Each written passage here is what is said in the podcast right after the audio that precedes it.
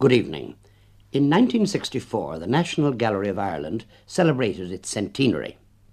In that year also, the present director, James White, took up office, and in the four years since then, he has spent about half a million pounds on buying pictures for what is now undoubtedly one of the great national collections in Europe and perhaps in the world. And now, with the opening of the new extension to the gallery, this splendid treasure of ours has, as I remarked to James White, a treasure house worthy of it. I hope you think it is. I suspect that uh, the ordinary purist of architecture standing on Merrion Square and looking at our new building might well say it doesn't look modern. Of course, there's a very good reason for this, and it brings up the old argument about should architecture respect its surroundings. The new National Gallery certainly respects its surroundings. It reflects Leinster House, which is adjoining it, and uh, it also reflects the very elegant square in front of it. When the architect, in the first instance in 1864, was asked to construct the National Gallery, he appeared to copy exactly the Natural History Museum, which is on the opposite side of Leinster Lawn.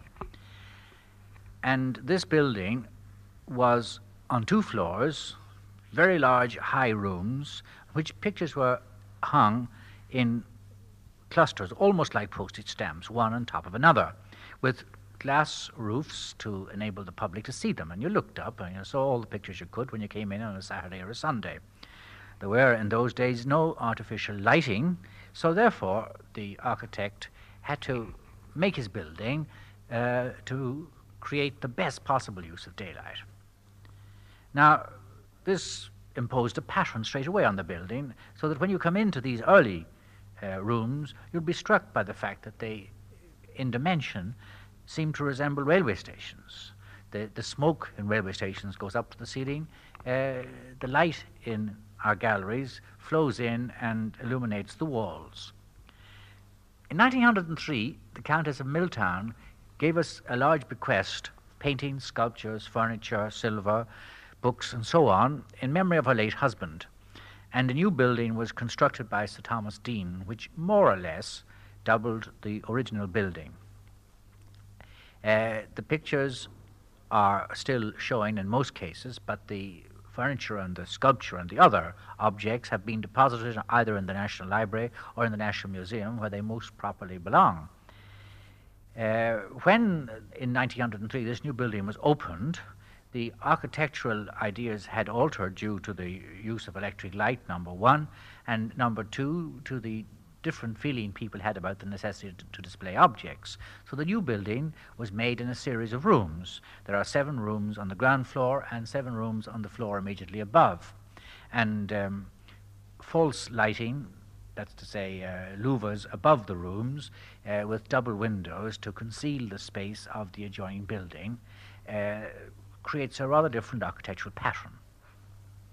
Now, when Frank DuBerry of the Board of Works uh, designed our new building, which was opened some weeks ago, he had to take the same spaces, uh, the same shapes as already existed next door, and construct what on the outside must look exactly like the complex of buildings of Merrion Square, but on the inside uh, help to display uh, paintings and so on in what we can simply call the modern manner.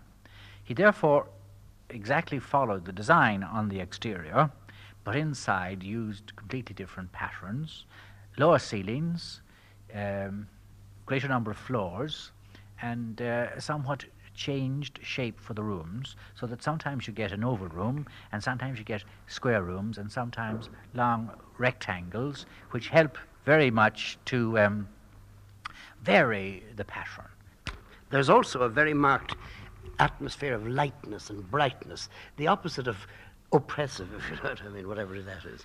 Well, I'm delighted to hear you saying that because this has been one of my lifetime's ambitions to see that any museum or gallery in which I was involved would not be oppressive. The word oppressive has always been identified in people's minds with museums, places to which they're brought in order to have their mind improved, or places where they come to learn. Whereas I, would like to think that our gallery is a place where a man from after his day's work or a woman after her household chores or a child after school will get the feeling, ah, I can sit down and relax, beautiful, comfortable chairs, elegant surroundings, pleasant things to look at, and a, and a, and a, whole atmosphere in which people can feel relaxed, in which unlike a church, you feel no hesitation in shouting, Hi, Mary, come over and see this picture which is just exactly what you want to do. The, the awful feeling that you've got to speak in a hushed voice has got to be killed. And in fact, I've often thought we ought to put a notice up in the hall as people enter saying, please raise your voice. Silence forbidden. That sort of thing. Um, now, what precise additional accommodation have you got as a result of these splendid rooms? Well, in terms of rooms, we've got 16 new rooms, which brings us up to, I think, 39 exhibition rooms. It's not quite double the old space, but it is in a sense double in because we've got larger rooms and we have a better display, uh, less obstructions, less pillars, and so on. And therefore, we can we can practically say that in terms of exhibition space, we have doubled. On top of that, of course, I'm delighted to tell you that we have a art reference library where 30 people can come in, sit down, and have a chair and a table to consult reference books. We have a lecture theatre where almost 300 people can be comfortably seated, and a restaurant where 120 people can be seated and can enjoy that comforting cup of tea or coffee or a bit of lunch, or, or give the children an ice cream or glass of lemonade to fill in the afternoon. And in general, uh, you know, relax on the way round the gallery. And we have also a space reserved which has not yet been completed because we haven't got the material, which I'm, in my own mind, call a children's museum. The object of this is to let anyone, children particularly, see how a painting is constructed. And we hope to have a cross section of every kind of picture uh, fresco, tempera, oil painting, watercolor, gouache, uh, drawing, and so on and uh, we exhibit the actual materials used to make paint the brushes, the palette, and all the sheer scientific background, if you know what I mean, which most people, I think, want to know. Indeed, they do. And I can assure James White that if he gets this going, uh, there's one child here who will be a very keen pupil. Uh, well, now we've heard about the treasure house. What of the treasure itself? Here I feel I must say two things. One, as you may have noticed, this is radio, not television. But even if it were, even colour television could only do half justice to the extraordinary blaze of beauty that confronts you as you go from room to room in the gallery. Secondly, I can't do even half justice to the sensation of pure delight which this beauty brings with it. What we can try to do, however, and this is the aim of this program, is to give some idea of the length and breadth of the collection, if not its height and depth, so that we may have some idea of what we've got. We will have some conversation also later on about other aspects of the showing of pictures. But first of all, back to the National Gallery and James White. It is, as he emphasized, primarily a National Gallery of paintings. We do include a certain amount of sculpture a, because it underlines and helps us to understand the painting, and B, because a bit of three dimensional work around relieves the monotony of the flat painting all the time. We do have a certain amount of furniture here and there also uh, to act like uh, sculpture to create the the sort of interior where one is expected to see paintings anyhow, because I think that they were created in the first instance as, as a kind of decoration to the furniture, to the people who live in the place. Uh, bearing that in mind, we are altogether, one might say, a, a gallery of painting. And uh, apart from four or five great national galleries like that in Washington and London and Paris and Madrid, perhaps Berlin, and certainly uh, Leningrad, apart from those, this is possibly the largest and most widespread collection of paintings in the world and in fact, I think is as big, if not bigger, than any of these great ones I've already mentioned. So straight away, we have got an enormous and a frightfully important collection here. I don't like saying this as the director because it sounds a little bit like boasting about your own house, but it's a, it's a, it's a sheer uh, fact which, which can be recorded. We exhibit approximately 2,000 pictures, including miniatures, and we have altogether in our reserve or basement another 5,000. Of the other 5,000, let no one imagine that they are equally interesting or important. A very large number of these are just simply not worth looking at, and nobody would want to show them anywhere.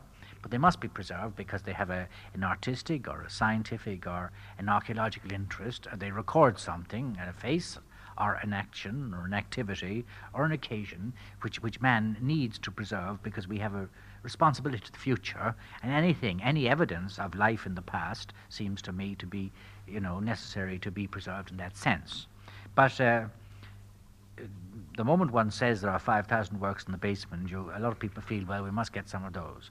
a very, very large number of the 5,000 are not worth getting. Having said that, we mainly exhibit pictures in our great uh, sort of European schools to represent painting at its finest. We also have an excellent room of miniatures. We have two very large rooms, one of continental drawings and watercolours, and the other of Irish drawings and watercolours. These are quite separate from the paintings. And we have a large national portrait gallery where we show portraits painted during the last three or four hundred years of important or interesting or, or distinguished Irish people or people who have, in some way or other, uh, made some impact on our world.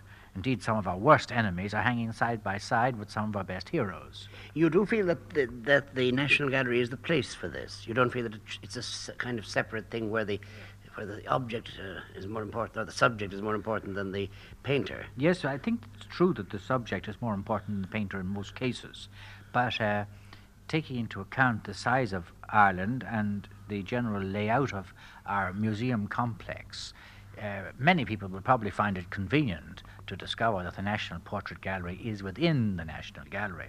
In places like London, for instance, and indeed in other cities, there's a separate National Portrait Gallery, and this would probably be the next development when our government decide to uh, move forward and to extend further our showing. But for the moment, this is the way it is, and I think it's not unsatisfactory. The portraits, as I say, not necessarily to be regarded as great works of art, but amongst the portraits there are in fact some extremely interesting works of art and some of my favorite pictures. And I, and I really think that the portrait gallery is still the most popular part of the gallery. There are always more people in it than there are in any other room, I think. This shows, of course, the enormous interest people have in people. And, and after all, even when we look at a work of art, we're very often looking for some uh, element of, of some sympathetic uh, response to, to people when we look at a, a Rubens or a Raphael or a, a Van Dyck. We're, we're, we're, searching for a means of measuring ourselves, and we are people. So that in that sense, uh, all, all pictures are close to portraits. But of course, the mainstream of the collection is, uh, I presume, the, your, your, your representations of the, your representative collections from the schools. Of course, yes. And um, we do predominate very strongly in a few of them. I suppose you would say that our Italian and our French and our Dutch paintings are the best examples of these particular schools. But let it be said straight away that we do represent every European school well, really well. I would say that our collection of English paintings is by far the greatest collection of English painting in the world outside of England. I would say that our collection of Dutch painting is the best collection of Dutch painting outside of Holland, with the exception of that in London. And I would say that our collection of Italian painting uh, is the best collection of Italian painting outside of Italy, with the exception of a couple of galleries in the world. So that's a lot to, to claim. Uh, generally speaking, we cover the, all fields of Italian painting. We have five large rooms of Italian painting, of the early Italians, of the um, Renaissance uh, of the Baroque or 17th century, you know, the very decorative uh, kind of painting which followed the Counter Reformation, all the, the floating angels. And then we have a fine room of 18th century Italian painting. That's the school of Canaletto and uh, the other uh, painters of the view pictures like Guardi, Bellotto, and so on. The pictures people brought back when they went on the Grand Tour in the 18th century. Uh, the French uh, is well represented too. We have good early French pictures and good pictures of the famous 17th century period when Poussin and Claude were dominant throughout Europe. And we have, of course, good room of 18th century, the very elegant painting, which goes with the beautiful Rococo furniture that everybody pays such vast sums of money for today. Even the frames on these pictures are in themselves valuable. And recently I bought a picture by Alexander Roslin, who was working in Paris, and uh, it had its original frame, which was valued at the time at £3,000 just for the frame. Uh, then, of course, our 19th century French brings us right into the sphere of modern painting. Those pictures, which were painted at the Barbizon School, which were concerned to represent light and the movement of figures in the landscape, rather than just to uh, record appearances. These gave rise and gave birth, one might say, to the Impressionists, to the paintings of Renoir and Monet and Degas and so on, which we also uh, can show. And then we have one small collection of modern painting, works by people like Picasso and Juan Gris, uh, and n- not, not a widespread group, because of course we really leave modern painting to our colleagues in Parnell Square, the Modern Gallery. Yes, I was going to mention this. Uh, is this an entirely happy situation for a national gallery, do you feel? Should you be, I, you do represent to some extent, as you say, you give everybody a taste of, of modern painting, but um, can one at, at, this stage, you know, in the 1960s, say that uh, this is enough? I mean, have, have not the schools that we would call modern been themselves, are they're not so established now that, I mean, you know, it, you can hardly use the word modern about them anymore. Well, yes, this is absolutely true about about uh, the sort of famous men of the uh, la- uh, the first sort of 25 years of this century. But we don't quite know uh, yet, I think, what we mean about modern painting in the last 25 years. It hasn't sorted itself out altogether, and uh, it's going to be hard for us to know uh, how we're going to represent it. Now, perhaps we could declare an interval here in our exploration of the National Gallery and let James White draw breath while we consider this question of seeing contemporary painters a little further. Apart from the Municipal Gallery, there are the commercial galleries and that interesting cooperative venture, the Project Gallery, which a number of young Irish painters have launched themselves. But all in all, if you or I uh, want to see what's going on at the moment, where do we go? I asked Liam Proud, who in the Molesworth galleries over some years has shown us the work of a number of Irish painters. At the moment, this is a very difficult question. Uh, the two leading galleries, the uh, Dawson and the Ritchie Hendriks, uh, have contemporary painting. I suppose that we must accept that most of that is from young painters. So you can't go to a, a, one of the two national galleries, the municipal or the national, uh, to find the work of a young painter. Though, in fact, I'm very glad to see that in the municipal gallery uh, over the last two or three years, we are gradually forming a collection of younger painters. Uh, Michael Farrell, for instance, takes up a, a, whole wall of one gallery. We, we have um, Paddy Collins, um, at the moment hidden behind a large placard for advertising data. And uh, then we have um, uh, Owen Walsh um, and several other painters in an inner gallery. But you see, the trouble is that these young painters are s- sitting side by side with the great masters, uh, um, Corot, um, Constable, and you, you just step from one gallery into the next, and there they are. I think this is rather silly. Um, it's quite obvious that when Hugh Lane founded the Municipal Gallery, or rather the collection which formed the first collection in the Municipal Gallery, um, he intended it to be a, a contemporary exhibition of modern art Well, time has done its work on it, and now, of course, it isn't contemporary painting, and a lot of this wonderful stuff, uh, his amazing and beautiful collection, should, as he suggested, be moved to the National Gallery, this wonderful new gallery, which should have room for it. Uh, that would leave room for young painters who are working now and uh, using the available accommodation of Dublin galleries, and indeed finding it very hard to get into them. Uh, it, it, would give them an opportunity of having their work shown, perhaps uh, a semi permanent exhibition of a year, and then they could either have their pictures put in the basement or uh, moved somewhere else, or even, even possibly um, sold.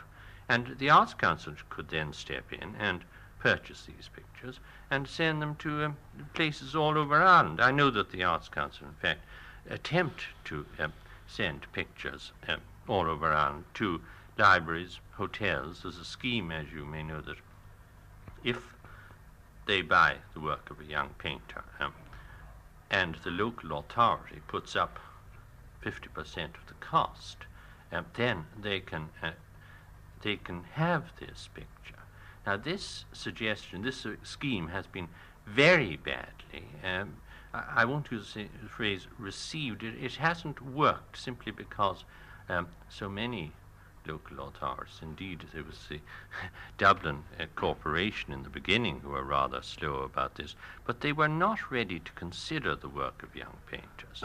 the idea of a painting in uh, the average alderman's mind is a very staid sort of thing. It's on his calendar, it's uh, over his mantelpiece, it's a, a print uh, of a Spanish uh, village, possibly, but it's not the sort of picture that he's going to uh, find the Arts Council buying. And this all means that we've got to educate. Uh, the, educate the people who are going to buy the pictures and not educate the artists. Well, there's only one basic way of educating the public, and I know this as a member of the public and as one who is constantly in need of this sort of education. The only basic way of educating them is by exposing us to paintings, to the work of all sorts of painters, and particularly to the works of the young people who are now at it. You yourself have had some intimate experience of doing this. I have. And uh, I don't believe we got very far in educating uh, the people with the money. This, this is a problem.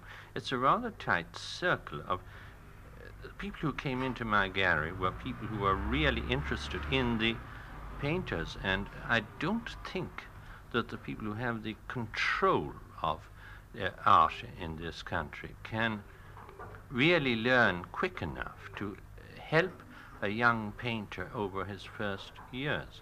Um, I mean, now, it's, it's all complicated, but recall what happened when uh, the Dublin, is a Dublin Corporation, who are uh, actually uh, in charge of the municipal collection, when they uh, were given an opportunity of buying superbly fine contemporary work, um, they threw it out.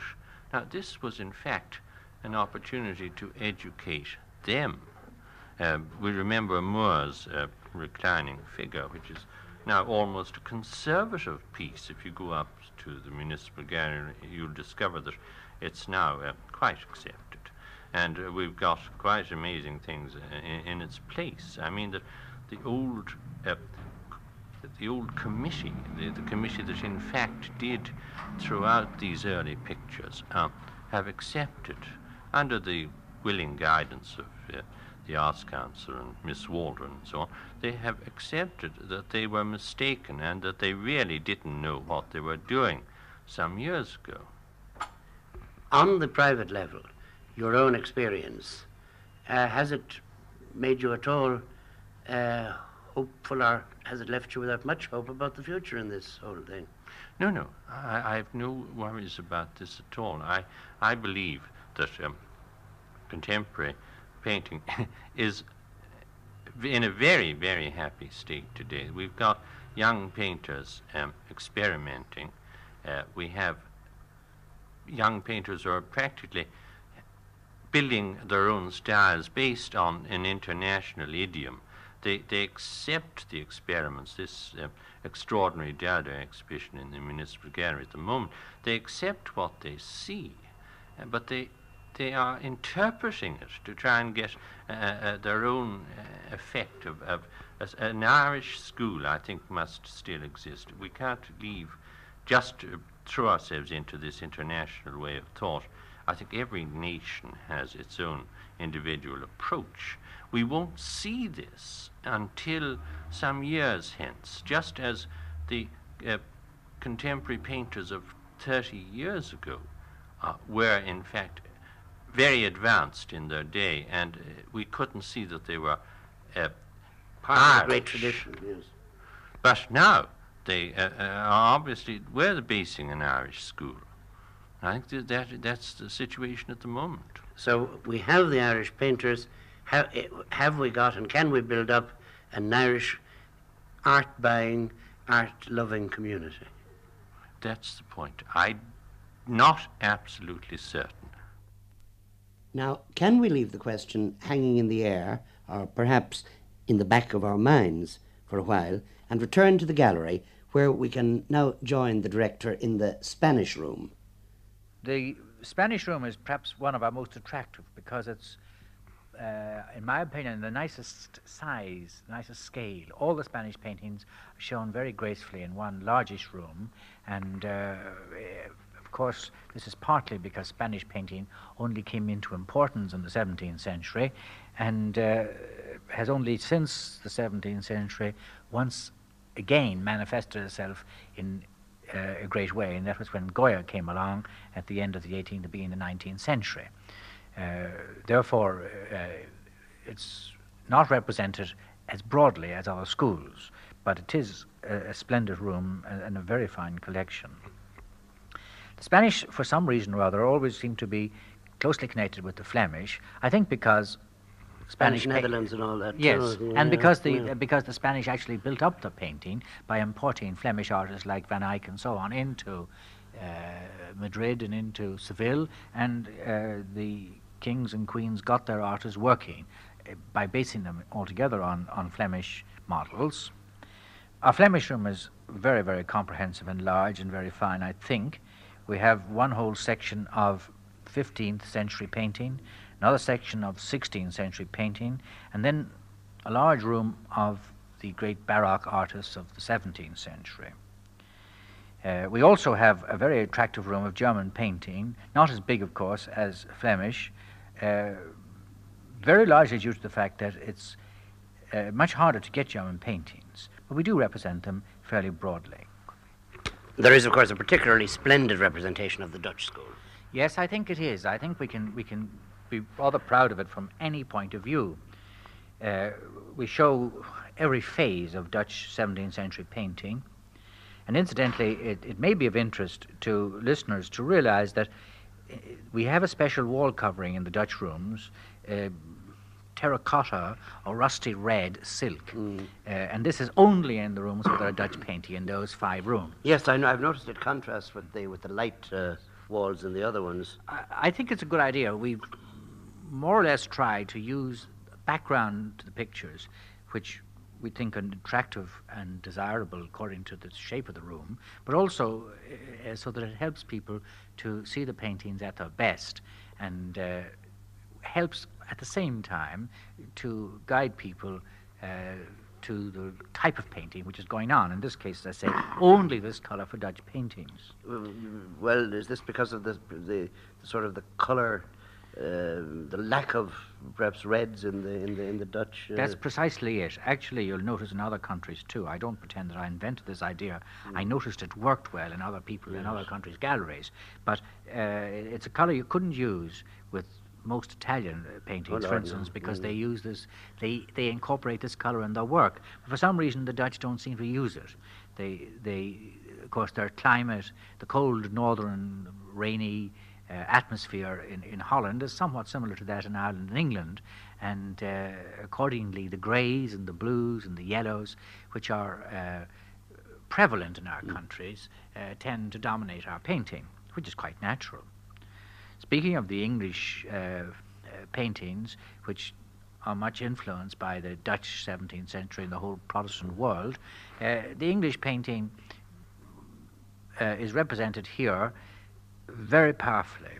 We have one whole wall of paintings by Gainsborough. We have, I think, eight paintings by Hogarth and 11 or 12 paintings by Reynolds. Uh, these are the great masters of English 18th century painting. Then we have a splendid room of 19th century uh, painting. Certain pictures with considerable Irish interest. One picture which I delight in is a huge uh, painting by Angelica Kauffmann when she was staying at Rathfarnham with the Marquis of Ely and his wife. She painted this large conversation piece where she's playing the piano and talking to our friend with the um, in the background.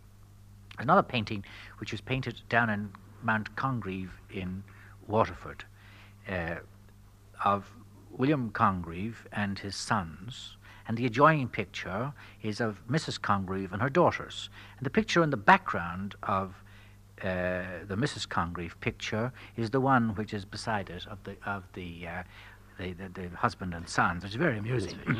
and uh, in, the, in the Congreve picture, there's a wonderful cannon uh, which I think Congreve had something to do with inventing, and uh, lots of soldiers. It's a very popular picture with children, and it's placed exactly beside the door into the restaurant to encourage the parents to bring their children in and give them an ice cream at this stage.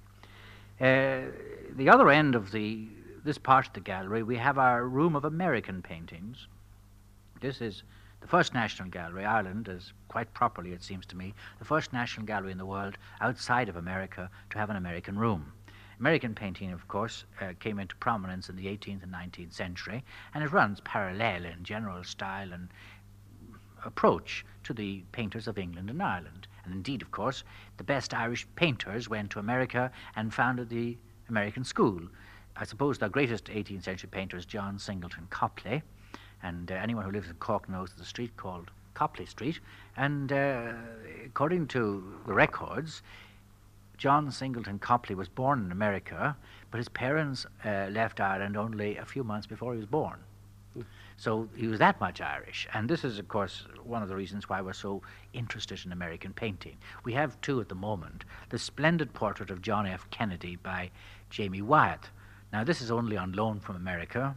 The insurance value of it is $50,000, which seems quite extraordinary for the work of a young contemporary artist. It has to go back at the end of the year, at the end of December. So I do want to say to those Irish people who love John F. Kennedy and his memory that if they want to see this unique picture, which is going to be in the John F. Kennedy Library, they must see it before the end of December. By the way, you have another American president there. Yes, we have. It's also a very interesting painting. It's by the famous uh, American portrait painter John Singer Sargent, and it was bequeathed to this gallery by Sir Hugh Lane when he was drowned in the Lusitania in 1915. Uh, it hadn't at that time been painted. He just purchased the canvas to be painted, and the Board of Governors in this gallery uh, met, met, together after the end of the First World War in 1918, and they commissioned Sargent to paint a portrait of the President of the United States of America, Woodrow Wilson, the President at that time. So it's probably, and indeed it certainly is, the only painting in the world which was ever commissioned by a gallery of the President of another country. This is uh, the centre of our American room. We also have a collection of Gilbert Stuart's and works by other prominent American painters like Smibert and West, and of course Whistler, whose name is so well known. Uh, this leaves us, really, brings us, one might say, to the most important collection of paintings in the National Gallery of Ireland, paintings by Irishmen. These are represented splendidly, not only all our best portrait painters shown in our portrait gallery, but also the uh, best painters of the 18th and 19th and 20th century. We have six rooms of them. There's a complete room of paintings by Jack B. Yeats, who is perhaps our greatest painter, and there's a very interesting room of modern Irish painters who are not alive now, uh, mainly uh, circulating around the figures of men like Paul Henry, Roderic O'Conor, and W.J. Leech, all of whom painted in the style of the Impressionists or the uh, artists of kind of like Van Gogh, because as you know, uh, Paul Henry was a sort of Irish Van Gogh. And then there are the Cubist painters, Mainie Jellett and Evie Hone, uh, who, who, contributed considerably to the great art of stained glass, to the work of Evie Hone, uh, introducing the Cubist style to the, to the uh, sections of coloured glass in her windows. Now, uh, the Irish collection, as you've said, is immensely important. It's important, I think, from many, many points of view. But d- do you feel yourself that looking at it, do you regard uh, the 18th and 19th century paintings as that there is a specific Irish style, that there is something there which is, you know, not just to be assimilated to English painting? I don't think that one could, could possibly describe painting in Ireland in the 18th century as uh, having that kind of specific Irish quality that, that our illuminated manuscripts had in the 8th, 7th, or 8th century, but it, it, it had a generic quality. It had, first of all, the tremendous value of protest, and uh, our best painters are always insulted in the past. James Barry, who was fired out of the Academy, Nathaniel Hone, whose most important picture was thrown out of the Academy, and others like George Barrett. They all went over to London to make a living, but they all went on asserting their Irishness against the greatest of odds. They went on, as the English said, with the chip on their shoulder being damn difficult. But the fact is that there they were in London, letting English people know that we had a cultivation over here, that we could paint pictures, and that we could protest. And they are, and they did an important job. They did the same kind of important job in the 18th century that the writers uh, like Synge and Yeats and so on, and Joyce and O'Casey did in the 20th century by making our claims uh, something that p- intelligent people everywhere listened to, not because they really cared about our troubles, but because they recognized we were important human beings because we had something to say. And this is why I am prepared to get up on any platform anywhere and defend Irish artists of the 18th, 19th, and 20th century when they're attacked by others. But surely they must, uh, the, the, their protest, as you've called it, or their statement, their witness, can only have reached a very comparatively small number of people in a small kind, you know. Course, I quite agree. Uh, I think this is true also of the protests we're all making every day about anti apartheid or about our own Grand Canal. But it's just people uh, who, who, like myself, are quite prepared to go down and lie on the ground so that people can't remove us from our canal. It's just, it's just people like this, it seems to me, uh, who will eventually be able to persuade um, the, the authorities that the thing is worth saving. And uh, this is the life we lead. We, we are, all of us, in one way or another, reformers or propagandists. We believe in what we're doing. We believe so desperately that we're prepared to give up our job or to die for it, even though it, it may seem rather stupid to other people who think that money is the only important factor. I just don't, and I don't think these men did. And I think the fact that we've had writers and musicians and uh, painters and sculptors all over the years who are prepared to die for their country, and yet they are such valuable and inventive and original people. This, I think, makes real sense. Money is, however, very much a factor in the painter's world. The buying of paintings has become a good investment, as they say. I spoke to Kevin O'Byrne, who manages the Agnew Somerville Gallery, not a stone's throw from the National. This gallery deals in old masters and in Irish paintings, and in fact, Kevin O'Byrne is very much of one mind with James White about the work of Irish painters of previous generations, some of whom have been, I'm afraid, rather neglected by us.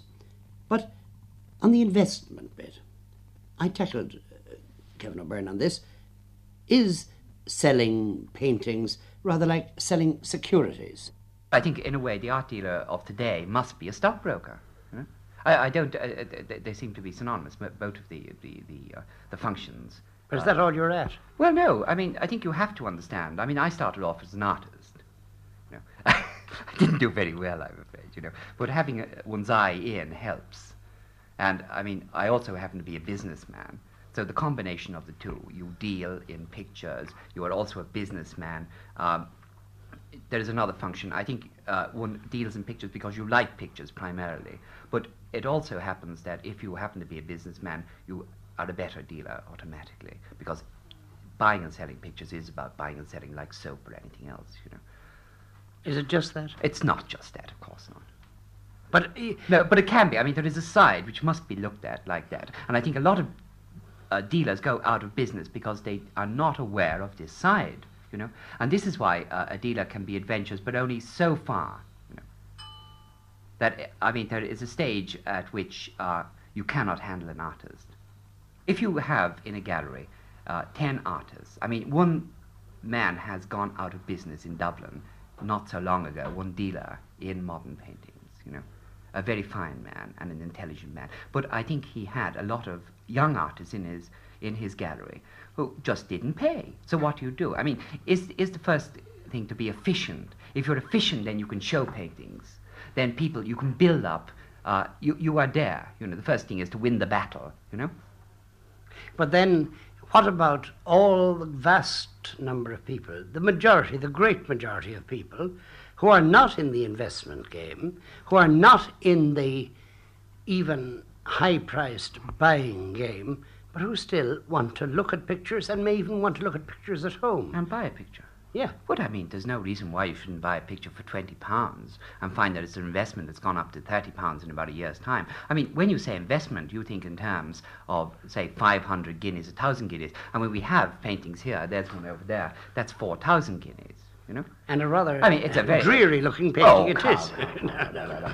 No, this this is a Ferneley senior. I mean, it's a very very nice painting. You know, horse painting. And Ferneley was one of the horse painters who painted a complete picture, where a lot of horse painters just painted a horse. You know, in a stable. Uh, Ferneley paints the stable and the horse, and the whole lot is one unit. You know, it's a, it has unity. You see, about it. But uh, you know, I think you can buy a picture at twenty guineas, uh, at thirty guineas. I mean, which is not really. I mean, you you do that on, on, on rubbish. You know, uh, a woman came in here yesterday with a coat of two thousand guineas. I mean, what do you do? I mean, uh, a painting. I think you can get a painting for for for 20 or 30 or 40, not many, but you can, and watercolors, you know. Well, now all of these are going to appreciate. So, I mean, you can buy something which is nice quite cheaply, and it will still appreciate in value over the years. But what has all Well, this to do with with the visual arts being an enrichment of a people? I mean, what has it to do with Well- people looking at painting and wanting to have paintings in their houses? Well, this is very nice. I don't think it. Uh, I don't think necessarily that they're opposed. You know, I think that they complement each other. That the the, the visual arts. Uh, I mean, one can. Uh, I think it's a very good. I, I think we have a very good tradition actually here, contrary to the idea that uh, that Irish people are are, are, are literally developed, but not uh, as far as language and writing is concerned, but are not uh, developed, have not developed visually. I think this is a lot of old nonsense. I think Irish people have a very good tradition, but for some reason, uh, they just have never been made aware of it. And to walk into the National Gallery now is an experience which, I mean, it's quite magnificent to see the Irish Room in the, in the National Gallery, and it certainly stands up beside uh, any any any uh, uh, national painters of any other country I've Yes, seen. this Ir- these Irish uh, rooms, this Irish element in your work, Irish in the sense that paintings made by Irishmen over the last 150 years, you are specialising in them. Yes, we are. And uh, painters now like Barrett, who was one of the founder members of the Royal Academy. Uh, well, I mean, he's an Irishman. I mean, the Royal Academy is considered British. Obviously, he had to go to England to find his market at that time. Uh, the same way with, with, uh, with uh, O'Connor, who was another Irish painter who painted in England. I mean, Petrie, O'Connor, and, and uh, went off to London to seek their fortune. I'm afraid they never, uh, they never, uh, they ne- didn't get rich, nor did they, they, they get their fortune in London. But, uh, But, lots uh, of people, including perhaps the Agnew Somerville Gallery, are getting rich on these people now. And what Uh, has this to do with the relationship between the painter and an audience? Do you, in fact, sir, feel that the whole dealer thing is not at all, in some way, a introducing uh, some sort of curious barrier between people and the painter? But I mean, the, the only way a painter will show his work is through a dealer. I mean, uh, you know, I don't see the. the I I would love to see young painters. I mean, instead of expecting to go to dealers, all go up to the, the Stephen's Green and hang their paintings along the uh, along the side of Stephen's Green and sell them. I mean, I, I, I've done this myself. I've sold stones I used to paint, and I, I've I've dragged them around in a bag, a large bag around the university there, and I've sold them to various professors and other people. You know, when I But, want. but money. you still accept the notion that that the real business of buying and selling paintings is uh, for the rich to the rich. Not for the rich to the rich at all. I think, uh, I think to start off, one must have a certain amount of capital to start off any business. Uh, if you're starting off the dealing, it's far better that a painter goes along to a dealer or is handled by a dealer who is going to stay in business. Uh, he shows the paintings there. He has enough money to for the overheads, for the presentation, for the framing, for the presentation of a man's work. He presents it, shows it to the public, and he takes his commission. Now, for that commission, he looks after the painter. He stops the public coming along and messing a man around. I mean, and if you've ever seen people trying to buy, it's like uh, some people, it's like they want paintings on approval. They want to try it out, like buying a pair of shoes uh, you know, to be sent down into provinces somewhere. You know, you buy you buy a pair of shoes, you try them on the children, and if they don't fit, send it back. They want to take their painting home, put it on the wall, you know, and see if everybody in if the it village matches like, the furniture. But I don't think the artist should be able, should be uh, released to this sort Do of you thing. not think that a little bit that you're selling to people who wanted to match the furniture? Uh, well, obviously some people. I think there's no. Uh, well, to match the furniture. No, I think essentially people buy paintings because they love it. They go away. It worries them. They go home, and the wife wakes up in the middle of the night and gives her husband a bang in the ribs and says, "Look here, that painting. You know, I can't stop thinking about it." They come in the next day. That happens all of the time. They come in the next day. They look at it. They go away again. They In come point in. of fact, aren't these normally rather rich people? Isn't it a rich man's hobby? No, not at all. I, as a matter of fact, most of our customers are from the Irish, what could be called the middle classes, the Irish people who are so developing, making some money now. They've never made it before. I think really that there hasn't been a lot of paintings in Ireland simply because people have never made money. Now people are making money. The average person in Ireland is making money, and they're buying pictures. They're buying pictures to put on the wall. So the booming to show their pictures is, children. is, is, is, is, is, is, coming. is It's a coming. and it's it's a part of the of the swinging. Ireland It's a very 60s. much a part of uh, swinging 60s, but more than that, it means that Irish artists can now stay at home in Ireland. John Ryan has been looking at pictures for us here in RTE for the past few years, but in fact he can go back to the frenzied, as it were, forties. How do the swinging sixties compare? Well, there's a better and a bigger audience and a more appreciative audience. But thinking, comparing the scene today now with 25 years ago, when we had the White Stag and the, the birth of the living art, it seemed to me that we had stronger people then, like Louis le Brocquy, Patrick Scott, Thurloe Conolly, George Campbell, Anne Yeats, Hilary Heron, Nano Reid, Jack Hanlon, and of course we had Yeats himself. These were all modern painters, but they were all different. Um, there were Many- more, Many of them are still with us. many indeed, thank God, goodness, are still with us, and that's how it's possible for even a comparatively young person like myself to compare the scene today with a quarter of a century ago. But um, that's what I think. They were more revolutionary, and of course they were struggling um, against a hostile public to the to the greater extent. I can remember an exhibition of Yeats where he didn't sell one painting, and um, then of course we had the hostility of the government, with the terrible hostility of the Dublin Corporation, which, as you know, controls the Municipal Art Gallery. Somebody once said that um, art was life force through a restriction, and it's possible that it does encourage the painter to try harder. But I think, you see, now that you have a rather affluent class buying pictures, and you have the Arts Council with its big grants, that the younger painters are painting for a market that they know is there, whereas we didn't have any market. But they are painting what is wanted for the market. They're doing what's predictable, what they know, say, the Arts Council will go for. And this, in this way, they're tending to follow the leader, and it's it's quite difficult to find anything radically different between one and one painter and another. Like, say, one man decides to do this hard edge, as they call it, abstract, and another one takes it up. Well, it's very, it's it's almost impossible to know which who's painted what what. Even at the best, artists aren't paid well. Even the, the, the highest paid here are not paid anything like the comparable rates that would be paid to anybody in, say, in any other profession. They are the they are still the painters are still the Cinderellas of the Irish scene, but they're a, they're a good deal better off than they were. Looking at it now from the other point of view, from the point of view of the, the plain people of Ireland, as it were, the people who want to see paintings or perhaps would come to want to see paintings.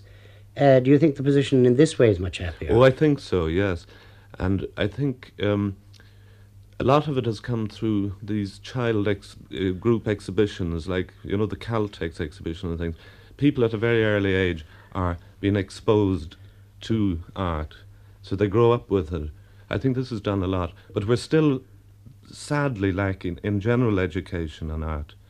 Um, our art school, for instance, I mean, it's pathetically inadequate. Even to do what it's the modest thing it's trying to do, it can't do for the lack of facilities and space.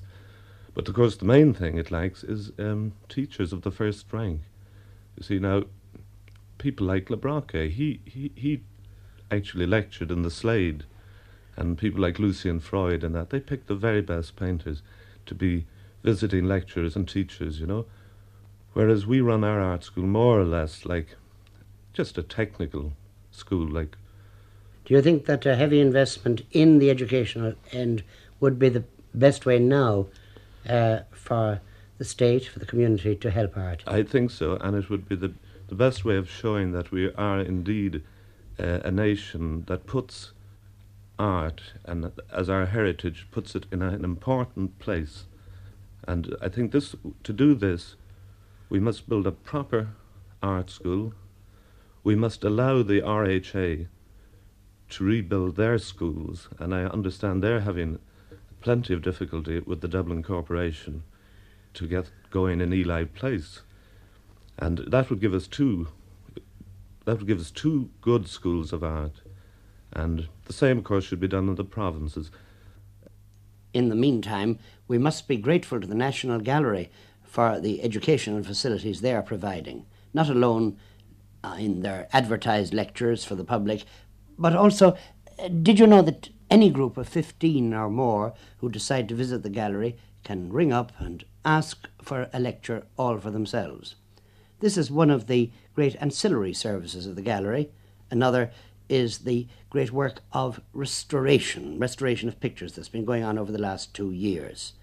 The Italian experts have been coming over, but there's, in fact, a permanent regular department under the control of Matthew Moss, whom I talked to in his high echoing restoration room.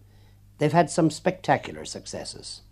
Uh, yeah, we've made some marvelous discoveries. Uh, during the last two summers, we've cleaned the two uh, masterpieces by uh, Lanfranco, uh, two beautiful paintings which are shown now in the gallery.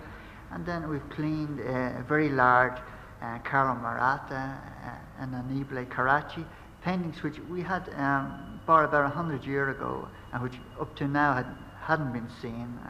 and since cleaning, we, we've had them hanging in the gallery. And very beautiful they look. It must be a tremendous thrill when you see this, when you literally seem to uncover the, the, the painter's vision again. Uh, yeah, it's as much a surprise to us as there is to the um, spectator because we ourselves uh, we were pre- presented with pictures which were literally black and uh, we didn't know what we were going to uncover and we were as surprised and as pleased and as thrilled as, as um, the director and in fact everybody who has seen the picture since is. We have the beautiful Paolo Uccello in the gallery which was um, altered quite extensively in the 18th century. And uh, we, uh, in the last summer, have removed a lot of 18th century over paintings and now have the painting as it was as it left in Paolo Uccello's studio, which had we left it would have been more or less a very inferior 18th, paint, 18th century painting. The techniques of doing this, I know it, it demands sensitivity and it demands technique, and the techniques, I presume, are pretty well an exact science now, are they? Uh, yeah, uh, when we set up the studio here, we were more or less given a free hand um, to buy all the equipment we needed. We bought the most modern equipment and we got the greatest assistance from uh, Italian experts so that the equipment we have here in Ireland is um, of the highest standard, as good as you'll get anywhere else in the world, with the result that we can carry out very precise and very, you might say, scientific um, restoration. There's so much more to say. We haven't had really any painters talk in this programme, but we will again. There's much more, very much more to say about the National Gallery itself. What about, for instance, the glorious Icon Room, containing a collection of Byzantine art from County Waterford, bought for £100,000, a collection that gives balance to what is naturally and overwhelmingly Western vision. The money for this, as indeed for so much else, comes, of course, from the Shaw Trust, Gomedi Diaz Thor. But for a final word, the director, James White, tells us how he sees the function of the National Gallery of Ireland.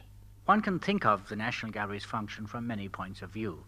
Its primary function is to show, to give evidence of the existence of great men, great artists in the past, who have created through the use of paint, uh, which has enabled them to give rein to their imagination and to record the events of history and the ideas that occur to them as philosophers because most painters are uh, potted philosophers, if you know what I mean. So this evidence is on the walls for all time, and a gallery like ours not only shows the paintings, but also protects and preserves them, and makes it easy for people to contact them, and in fact is a sort of front page for them. You know, we, we have them in headlines, and when our paintings are particularly good, when we're referring to our Rembrandts and our Michelangelos and our uh, Fra Angelicos, they're shown and displayed in such a way that people can see these are the headlines. Now, uh, why should one show them, you might say? Uh, why does it matter? It matters because it's an example to future artists, to those who want to learn to paint. It's an example to, to designers, uh, to those concerned with industry, and to those concerned with the shape of things. If you see the shape of a picture, uh, you see the color of a picture, and it doesn't matter whether you're making a cake or, or hanging a curtain or digging a garden, you can learn from the way other people make their shapes and sizes and colors, you can learn how to do it better. And uh, in this sense, it's terribly important. It's important that one should inculcate it into one's system, so to speak, so one has natural good taste, uh, which one acquires by, by contact with desirable things. Not in the dull learning sense, but in the other sense that uh, if you have a, if you have a cultivated mind, then you can get on with things. Uh, that I would say is its first function. Its second function, as I see it, is to refresh the mind of people. Uh, every man, every woman, every child becomes exhausted with his own work, with his own endeavours, with his own encounters, and needs to let off steam. Some of us let off steam at Dalymount Park or Croke Park or Lansdowne Road. Uh, some of us let off steam at a television play or by reading a book. But others need pictures, they need the contact with the visible and with the shape and with the, con- the texture. This is a way in which they have the cathartic experience of art, in which they feel and in which they're moved, in which they uh, know that sensation uh, of allowing their mind to escape from their body so that the body has a little rest. This is a pure economics, one might say, of recreation. Uh, the third function of the National Gallery, it seems to me, is to uh, allow the visible art, the visual art, if you like, to become part of the experience of the Irish man.